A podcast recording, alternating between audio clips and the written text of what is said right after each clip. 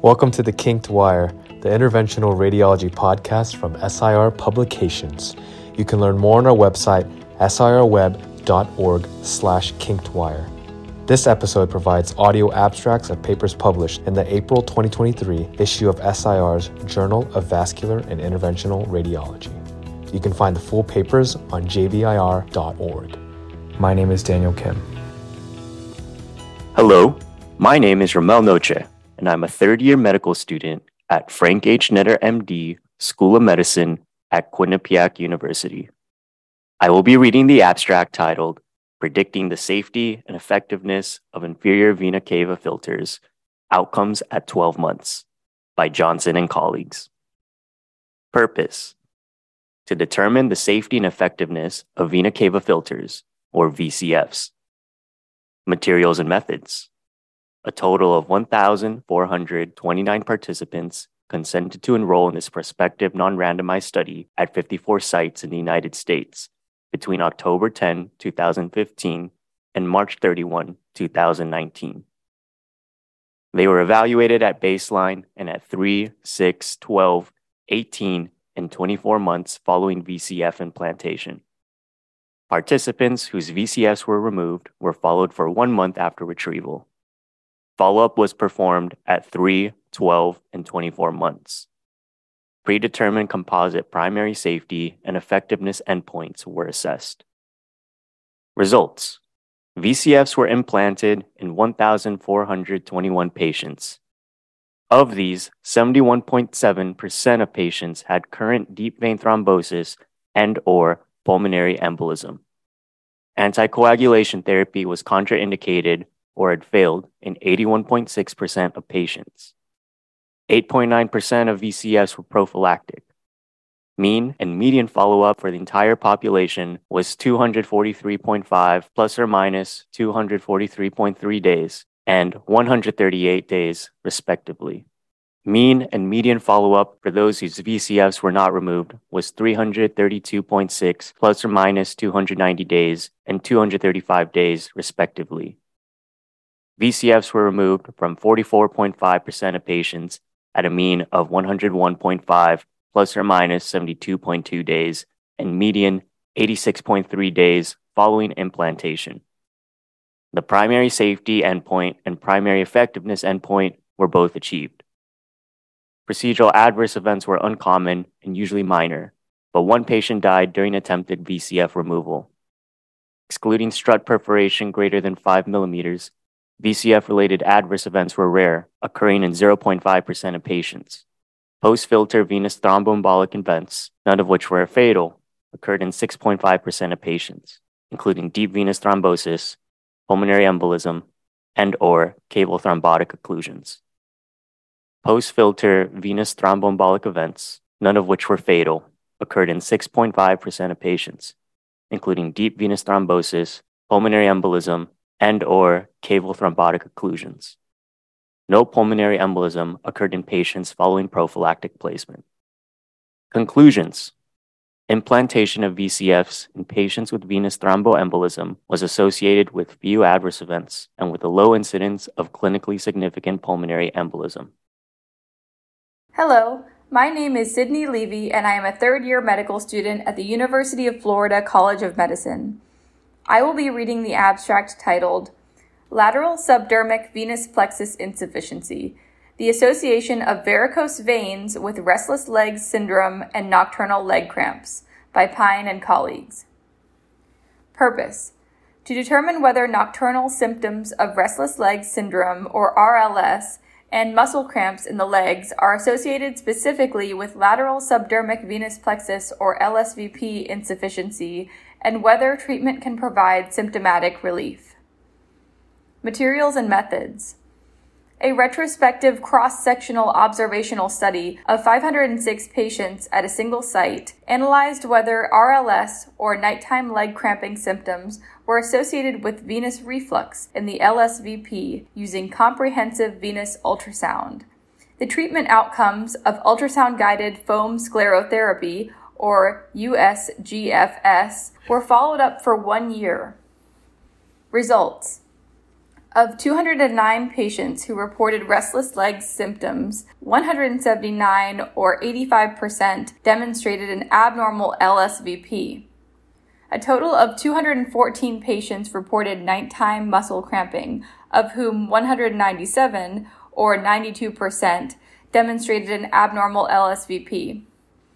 Among 124 patients presenting with both the symptoms, 113 demonstrated an abnormal LSVP.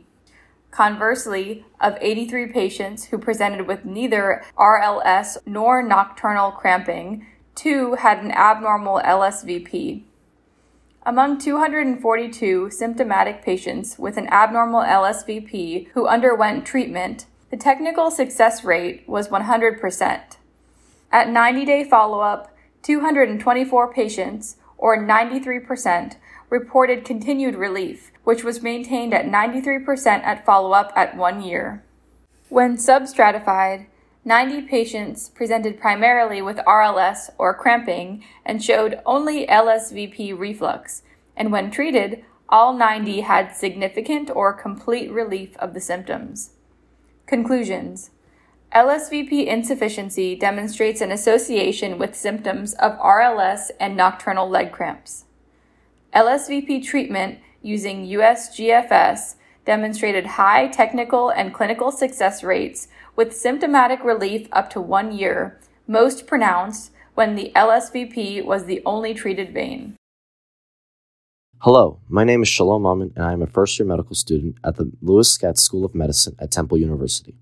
I will be reading the abstract titled Adverse Events Associated with Intra-Arterial Administration of Gadolinium Based Contrast Agents, a systematic review and meta analysis by McLeod and colleagues.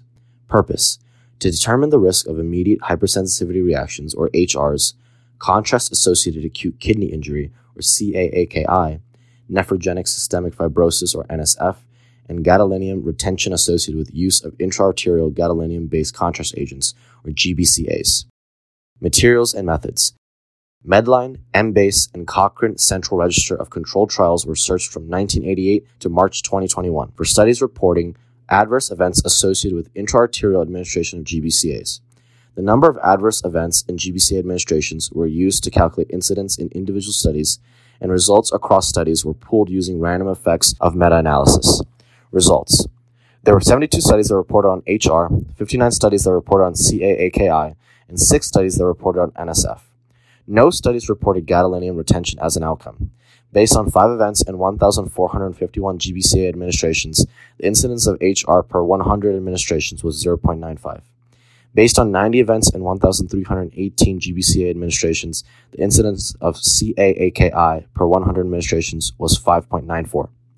Based on 7 events and 361 GBCA administrations, the incidence of NSF per 100 Group 1 GBCA administrations was 4.72.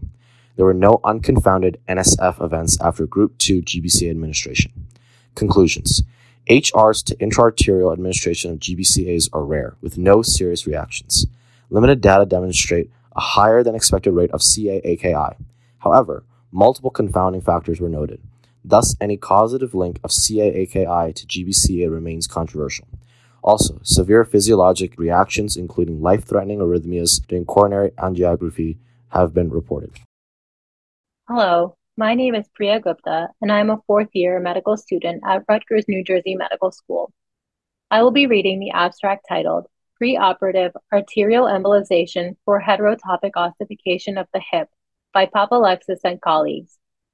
Purpose to investigate the efficacy and safety of preoperative arterial embolization for neurogenic heterotopic ossification, or NHO, of the hip.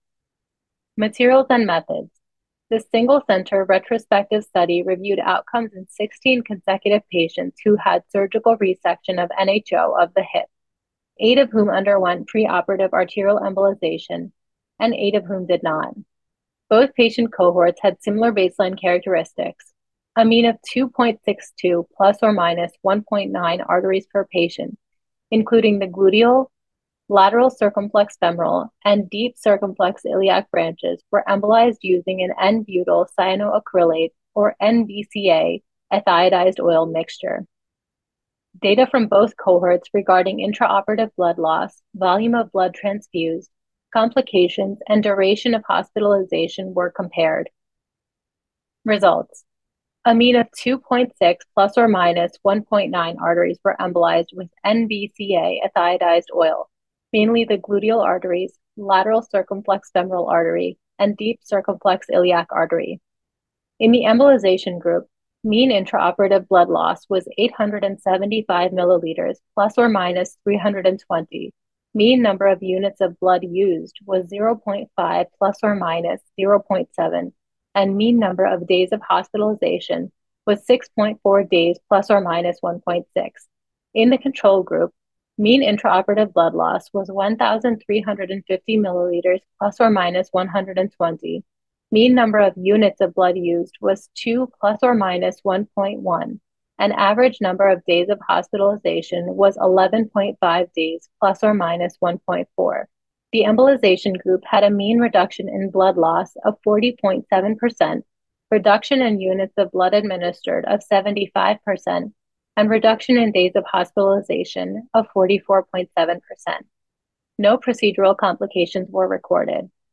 Conclusions Preoperative arterial embolization is effective and safe in reducing intraoperative blood loss, number of hospitalization days, and need for blood transfusions in surgical resection of NHO of the hip. Hello, my name is Anna Hu, and I am a third year medical student at the George Washington University School of Medicine and Health Sciences.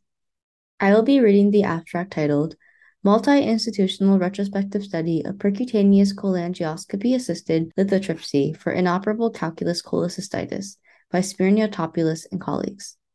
Purpose this study aimed to assess the safety and efficacy of percutaneous lithotripsy for gallstone eradication in patients with calculous cholecystitis with stones greater than 1 centimeter. Materials and methods. Multi-institutional institutional review board approved retrospective review of patients who presented with calculous cholecystitis were not determined to be surgical candidates.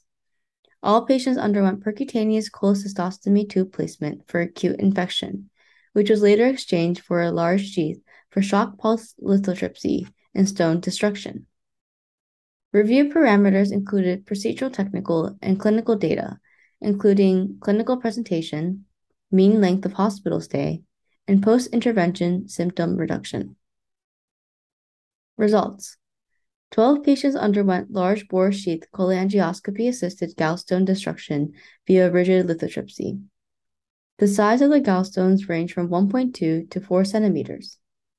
All patients had prior cholecystostomy access for a mean of 25 weeks before gallstone extraction to ensure tract maturation via transhepatic or transperitoneal access. The technical success rate in single session stone removal was 100%, with no major procedure related adverse events. All patients were symptom and pain free after the procedure. The mean procedure time was 111.5 minutes, and the mean fluoroscopy time was 19.2 minutes. The median length of hospital stay was one day after the procedure. The mean time for percutaneous lithotripsy to biliary tube removal was 35 days. Conclusions Fluoroscopy guided percutaneous rigid lithotripsy is a safe and effective procedure for gallstone destruction and extraction in patients who are poor surgical candidates with large lumen occupying cholelithiasis. Hello, my name is Khaleel Quasem, and I am a third year medical student at Michigan State University College of Human Medicine. I will be reading the abstract titled Percutaneous Cystic Duct Interventions in Drain Internalization for Calculous cholecystitis in Patients Ineligible for Surgery by Sperry and colleagues. Purpose to evaluate the feasibility, effectiveness, and outcomes of percutaneous cholecystostomy drain internalization in patients with calculous cholecystitis who are not surgical candidates. Materials and methods. Percutaneous cystic duct interventions were attempted in 17 patients with the intent to place dual cholecystoduodenal stents who were deemed unfit for surgery and had previously undergone percutaneous cholecystostomies for acute calculous cholecystitis. Baseline demographics, technical success, time from percutaneous cholecystostomy to internalization of dual cholecystoduodenal stent placement, stent patency duration, and adverse event rates were evaluated. Results 15 of 17 procedures to cross the cystic duct were technically successful. Of these 17 patients, 13 underwent successful placement of dual cholecystoduodenal stents. Two of these 13 patients who had successful dual cholecystoduodenal stent placement needed repeat percutaneous cholecystostomy drains. One patient had stent migration leading to recurrent cholecystitis, and the other had a perihepatic biloma. The one year patency rate was 77%. Conclusions Dual cholecystoduodenal stent placement in non surgical patients is a technically feasible treatment option with the goal to remove percutaneous cholecystostomy drains.